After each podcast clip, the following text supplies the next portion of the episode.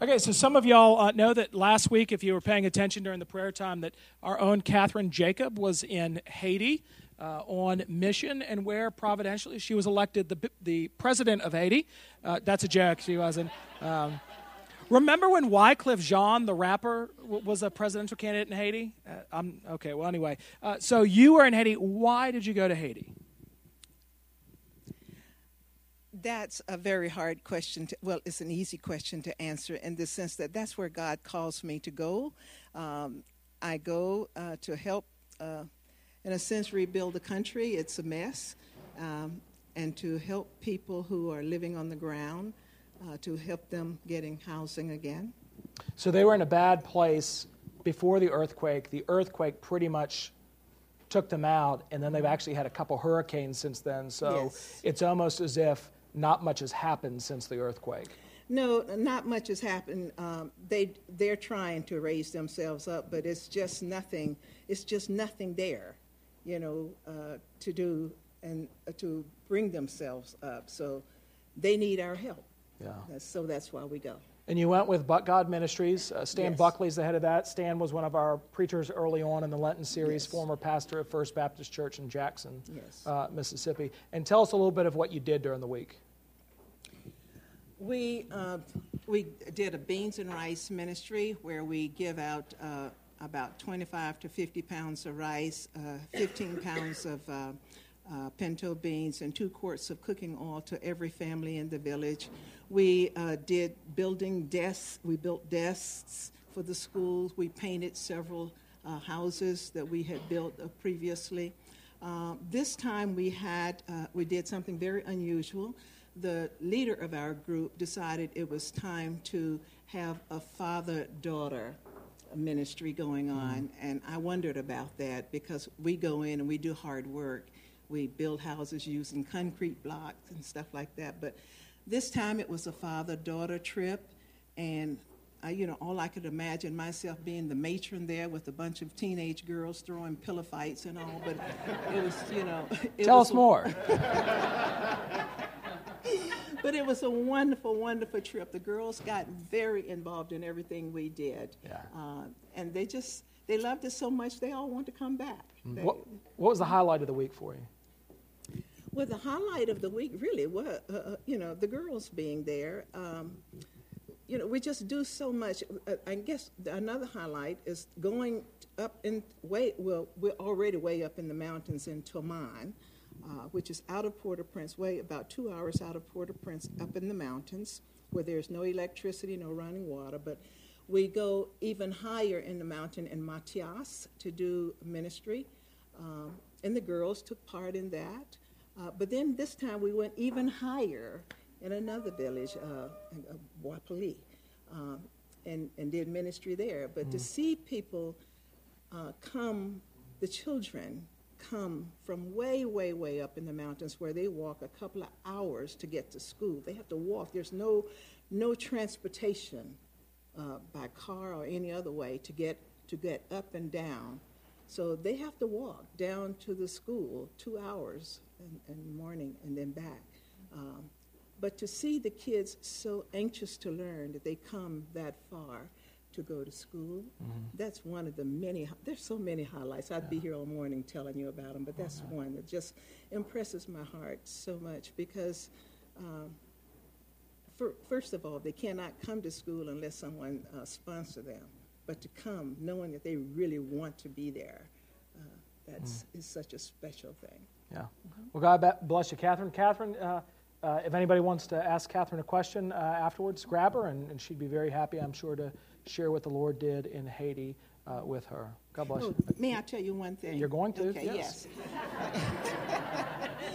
one of the, the real, I tell you, the real highlight of my trip.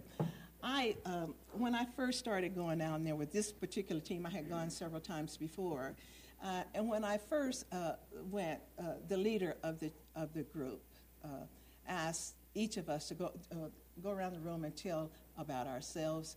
And one of the things I told them about myself, I told them wh- who I was, where, what church I was from. But the one thing that uh, about me that people don't know is that I am a power tool junkie. you know, I love anything that has to do with power tools. And uh, we have a construction team down there. Now, it's okay that I participate in all the construction, the lifting of the blocks, the whole, the, you know, working in the cement and all of that. But uh, nobody ever paid any attention to my wanting to use power tools before. and so this time, uh, the leader of the group, I mean, the, one of the presidents of the company, knew that I liked to do this. And we had to build some uh, really steep stairs for the guard tower. And he just gave me the skill saw and said, Do the risers.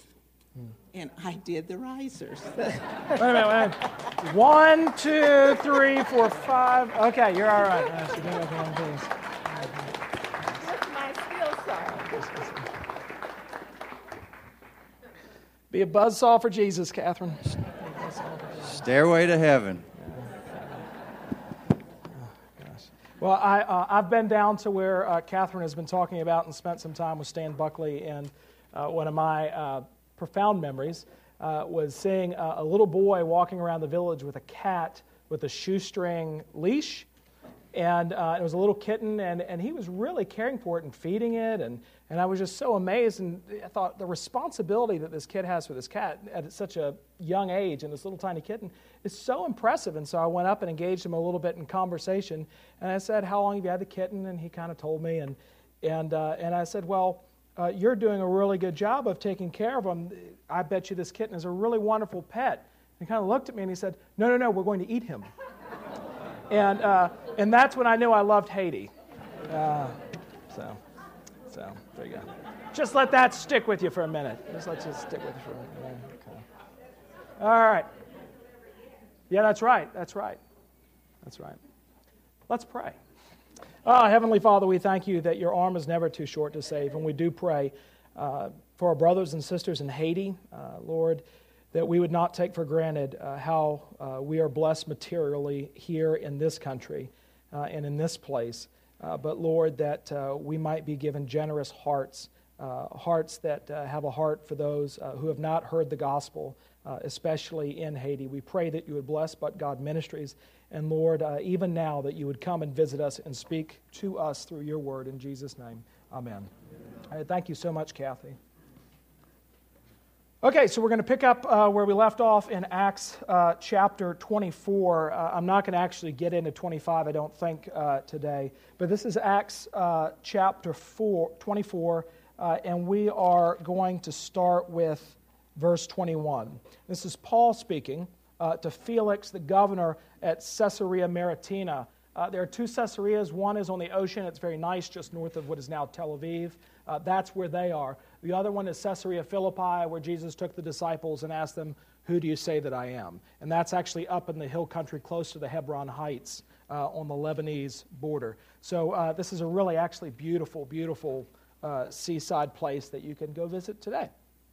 So this is Paul giving his defense before Felix. Uh, other than this one thing that I cried out while standing among them, it is with respect to the resurrection of the dead that I am on trial before you this day. But Felix, having a rather accurate knowledge of the way, capital W, put them off, saying, When Lysias the tribune comes down, I will decide your case. Then he gave orders to the centurion that he should be kept in custody, but have some liberty, and that none of his friends should be prevented from attending to his needs. After some days, Felix came with his wife Drusilla, who was Jewish, and he sent for Paul and heard him speak about faith in Christ Jesus. And as he reasoned about righteousness and self control and the coming judgment, Felix was alarmed and said, Go away for the present. When I get an opportunity, I will summon you. At the same time, he hoped that money would be given him by Paul. So he sent for him often and conversed with him. When two years had elapsed, good grief, Felix was succeeded by Porcius Festus, and desiring to do the Jews a favor, Felix left Paul in prison. The word of the Lord. Okay, so we're going to pick up a little bit on a theme that we began last week on Paul really turning the screw uh, with uh, Felix and uh, Drusilla. What we uh, know about Paul's life is that uh, once the gospel had been driven into Paul's heart on the road to Damascus, uh, there's absolutely nothing that could be done to drive it out. I mean, you consider what Paul uh, dealt with, uh, what, he, uh, what he suffered, uh, persecution following persecution. Uh, he's accused at Jerusalem, we heard a couple weeks ago, and now he's being arraigned at Caesarea Maritima. Uh, he's taken from one tribunal to another to be tried for his life, and the can keeps getting kicked down the road. But look how he always maintains the prominent passion of his soul. I quoted John Bunyan last week, who said, If you let me out of prison today, I will preach the gospel again tomorrow by the grace of God. And that is Paul's life. That's just his MO. And even while he's in prison, he's using the opportunity wherever God has placed him. And that's a hard word, isn't it? Because where has God placed him? In prison, in chains. And yet, Paul has no out, d- doubt that this is exactly where God wants me to be. I mean, let's admit it. How many of us have faith like that? That when uh, something bad is happening to us as we interpret it, that we would ever say, Thank you, God, that you've given me the opportunity to be here in prison to preach uh, to the judge who will be able to sentence me uh, at any given point. Now, most of the t- now in this case with Paul, Paul knows that he's been uh, jailed unjustly, and he makes that argument saying, "Look, it's actually not for any reason, uh, good reason that I've been jailed. They're going to try to tell you that I'm trying to cause treasonous behavior, dissension in the empire, uh, but in fact, the reason why I'm here is a dispute amongst the Jews over whether or not there is a resurrection uh, from the dead. And even he goes before the Sanhedrin when he's in Jerusalem. Uh, and that's where he brings up the resurrection. The Sanhedrin's like the ruling religious council of the day. Uh, and then uh, he's brought before Agrippa, and he tells about his conversion to Agrippa. And he speaks of the grace of God with such conviction that we read that Agrippa himself cries, You've almost persuaded me to be a Christian. You've almost persuaded me to be a Christian. And now he's standing before Felix, the Roman procurator, and he is uh, on trial for life or death. And instead of defending himself, what does he do? We see that he preaches, verse 25, and he reasoned about righteousness and self control in the coming judgment. Until what happens to Felix? How does Luke describe his response to Paul's preaching. Felix is alarmed. Actually, actually, it would be better translated that Felix trembled. Felix was so overwhelmed with what Paul, we don't know the details about what Paul is saying. This is outline form, right? Point one, righteousness. Point two, self control. Point three, coming judgment. And he was so alarmed that he began to shake and he says, Go away right now and, and I'll talk to you later. I'll talk to you later. Now, who's sitting with him while this is all going on? Right, what's her name? It's a great name, right? Something to put, you know, if you've got unborn children or unborn grandchildren, file that away. That's, you know, they will go far in life if you name them Drusilla. That's not true. Because what we find is that Felix's reaction shows that they've switched places that all of a sudden Paul is standing in spiritual judgment over Felix, and Felix becomes a prisoner to sin. There's a total flip flop here that happens that causes him to tremble, and he knows it because Paul begins to talk about the coming judgment of Jesus Christ. And that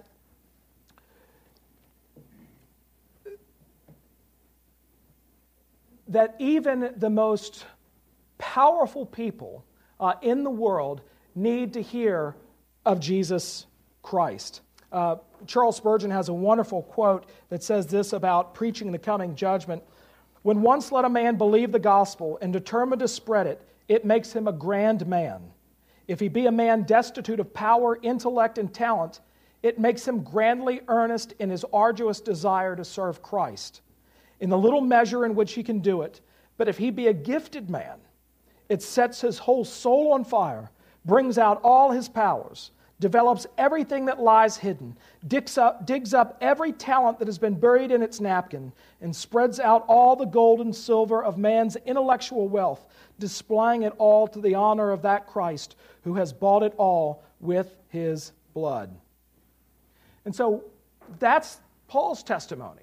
I mean, Spurgeon's obviously saying, you know, no matter who you are, if the gospel gets a hold of you, the good news of Jesus Christ, that he has died for you and you've been set free and you now have a relationship with the living God, when that grabs hold of you, uh, it changes your life.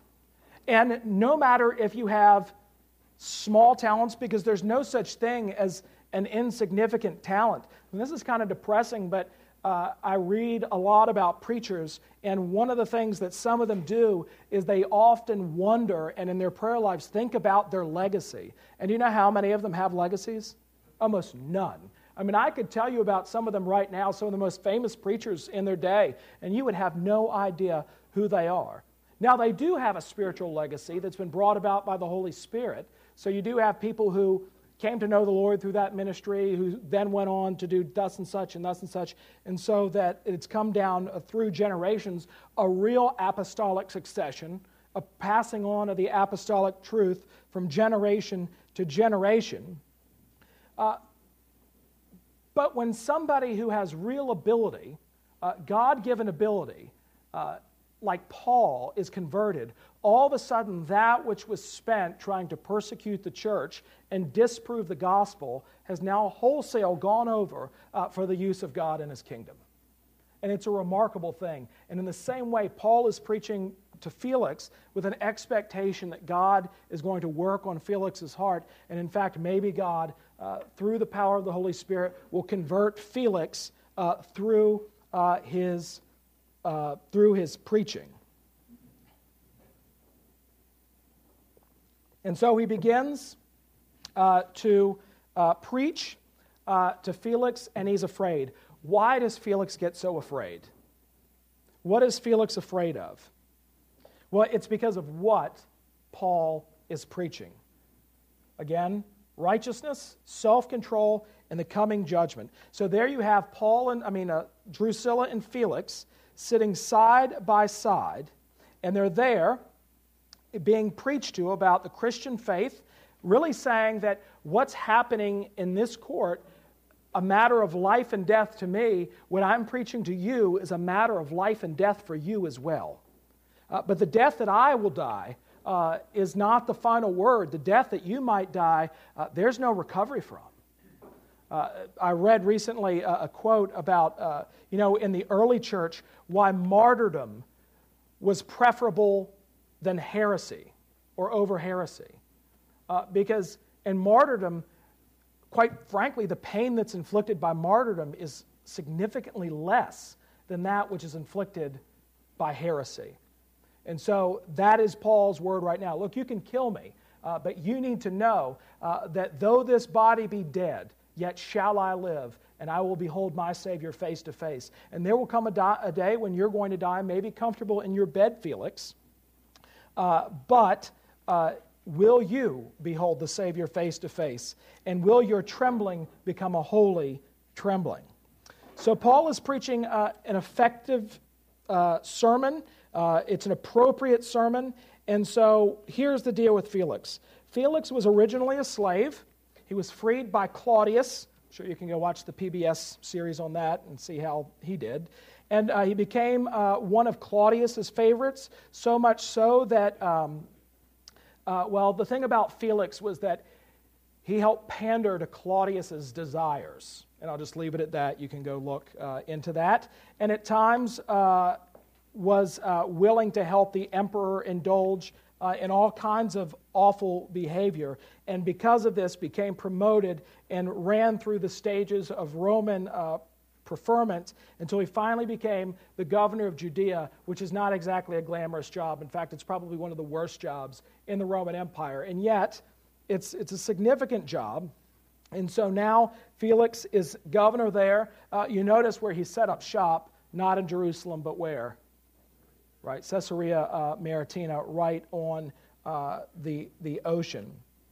And in fact, uh, very shortly after this, uh, Felix never changed Uh, but uh, Nero ended up coming to the throne, and Felix was so corrupt that Nero had to recall him. Now, that's a real statement.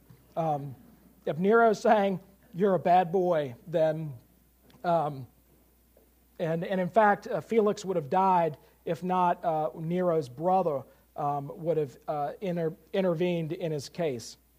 And so a Roman historian Tacitus said it this way He exercised in Judea the imperial functions with a mercenary soul. Uh, and so when Paul is preaching, he's talking about righteousness because Felix had been an unjust extortioner. And, the, and Paul purposely selects righteousness to be a topic in his sermon. And by the side of Felix is Drusilla. And in the verse preceding our text, we find out that she's called his wife. And it says that she's what? What faith is she? She's Jewish. She's the daughter of Herod Agrippa the Great, the one who uh, built the temple that Jesus now um, sees uh, and that Paul uh, would enjoy, the second temple. And she was, noticed for, she was noticed for being very charming, that she was very attractive. Uh, she was quite a flirt.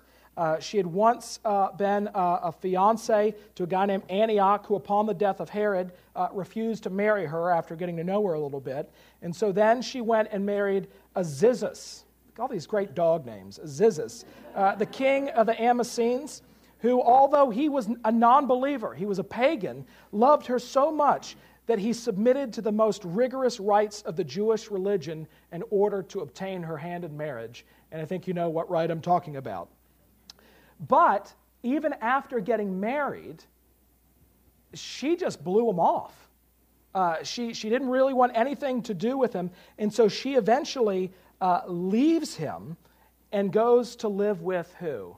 Felix. So actually, they say that well, Felix, Drusilla is Felix's wife, but really she's a bigamist. She's actually married uh, to Amacenes, uh, who's pining away after uh, this woman that he loves who has shunned him. And there she is now with the Roman uh, governor.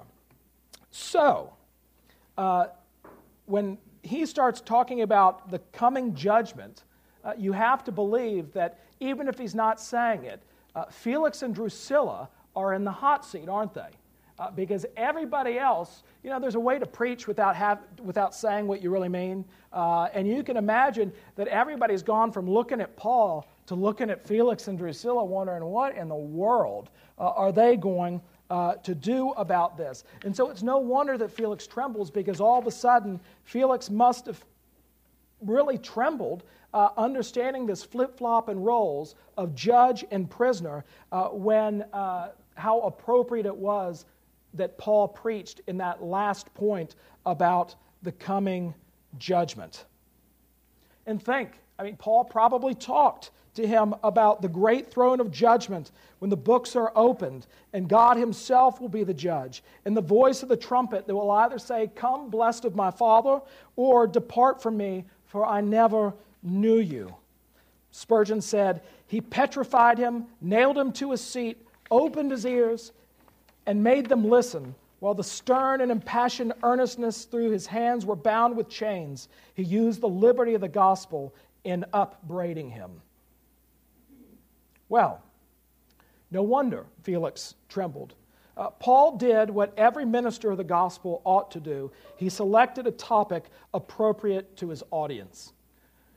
Now, this is something that people have to be very careful about because, as I mentioned last week, have you ever heard a sermon in which uh, all of a sudden you feel like the preacher's gone from preaching to meddling? Uh, they make a point, and you think all of a sudden they're like, they know this about me. And I've only told one person, and they've ratted me out.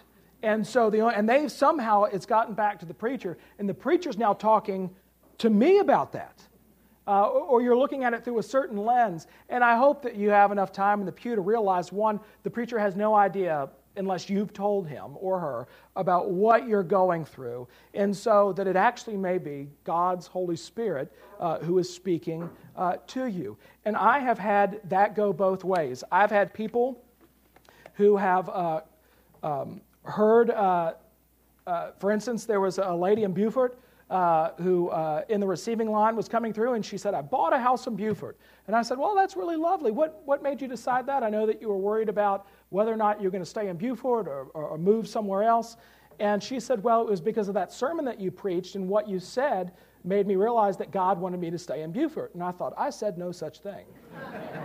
um, um, and yet, it, it, turned out that actually God had spoken to her in a way that, that, that that's what she heard. Now, again, that cuts both ways because I've had some people who have been very angry with me thinking that I'm, actually, I'm saying one thing when I'm actually saying something else, right? They think he's talking about this, and I don't like it. But in fact, that's something that I, hadn't even occurred to me uh, what was going on. This happened uh, in my prayers about a week or so ago uh, for the Lenten lunch preaching series. You know, we have that opening prayer thing, and we pray for those who are troubled in sorrow and sickness, need, or any other kind of adversity. And when I got to troubled, I kid you not, probably 20 people have come up to me and said this. They heard me pray. We pray for those who have been trumped and the, instead of troubled. And so people thought that I was making some kind of political statement uh, in the midst of the prayers. And uh, I didn't.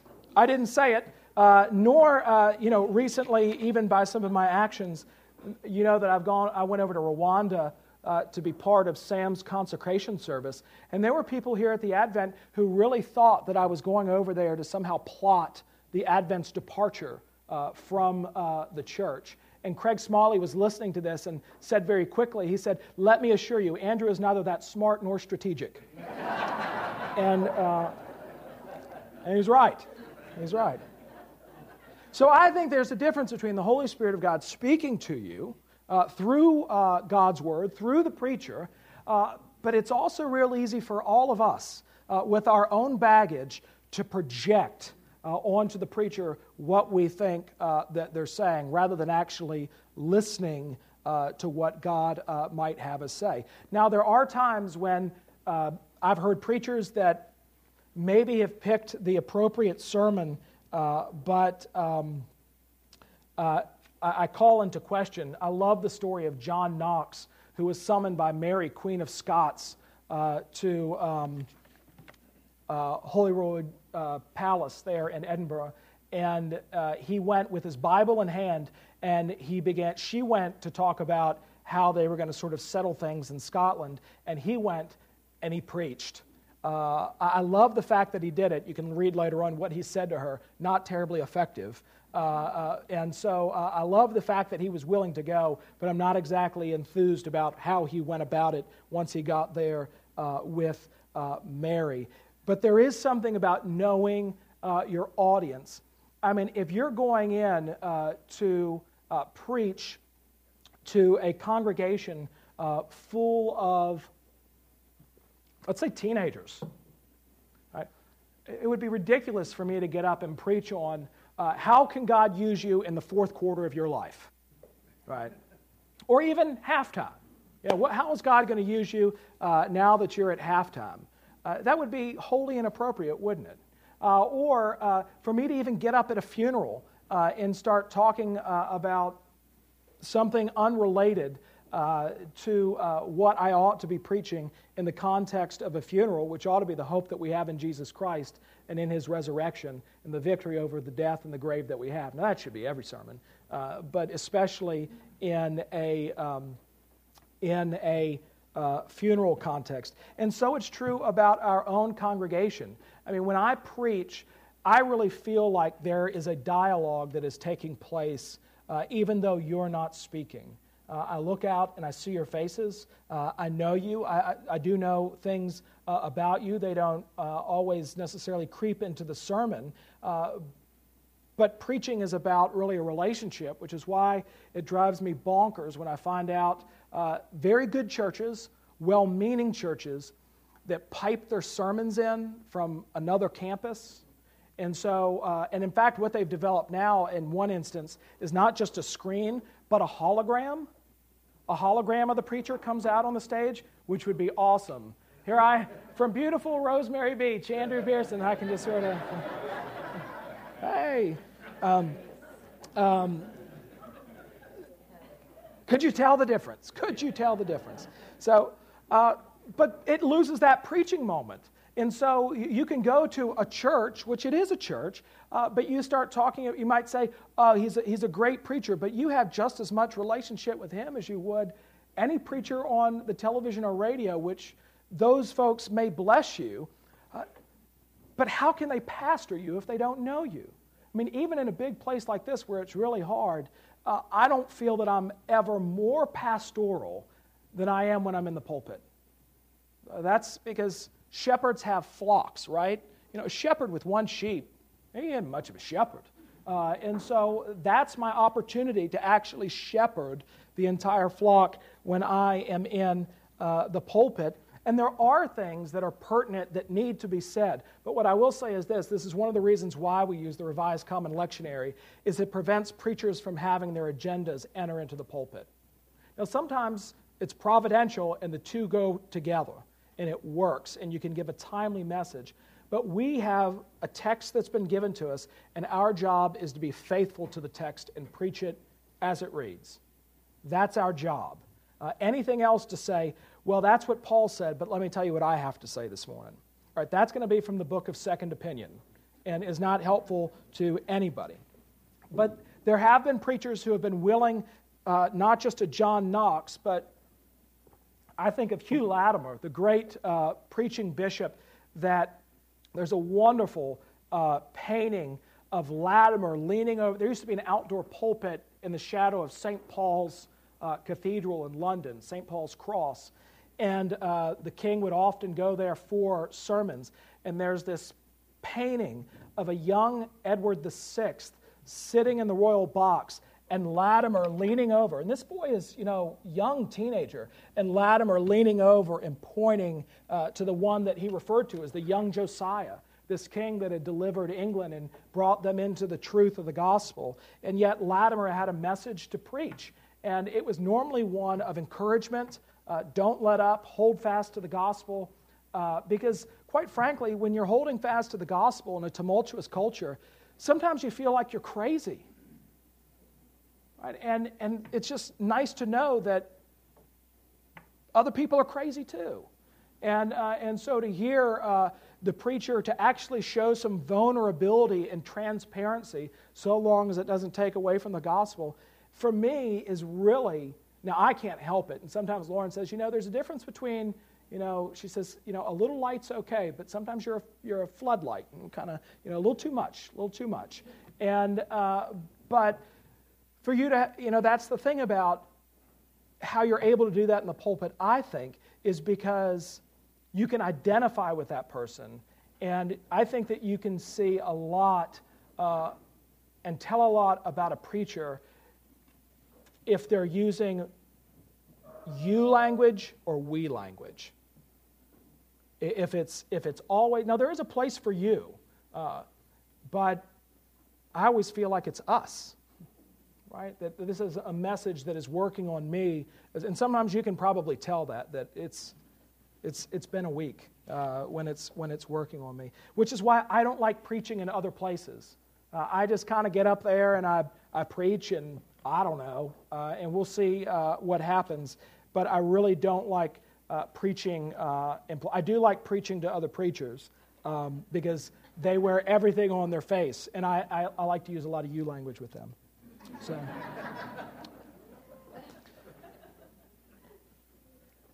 and so I think it's providential that the word that the scripture passages that we get are the word that the people that God has given preachers to hear. I've got a little quote up on my dry erase board that I look at every day, and it says um, that my job is to faithfully preach the Bible to the people that God has given me to love. And that's, that's my job. Right? That's, that's my job. And so, uh, to say uh, the least, um, if when preachers ask me, well, what kind of advice do you have? I say, go for it. Right? Go for it, but also get out of the way. Right? Don't preach yourself, uh, but preach the text and Jesus Christ uh, as Lord, and that will be powerful and effective. And so, that's uh, what Paul is doing here to Felix. uh, he's using some pretty strong you language, uh, but knowing uh, from what Paul has to say elsewhere that you know that he's also talking about himself as what? Uh, the chief of sinners, um, of whom I am the worst. Right? He, he's self aware enough to know that, and yet this preaching has caused Felix to tremble and for him to get out of there as fast as he can. And I hope we can pick up with what happens when you hear the gospel and you tremble. What next? Next time. But very quickly, questions, comments, concerns.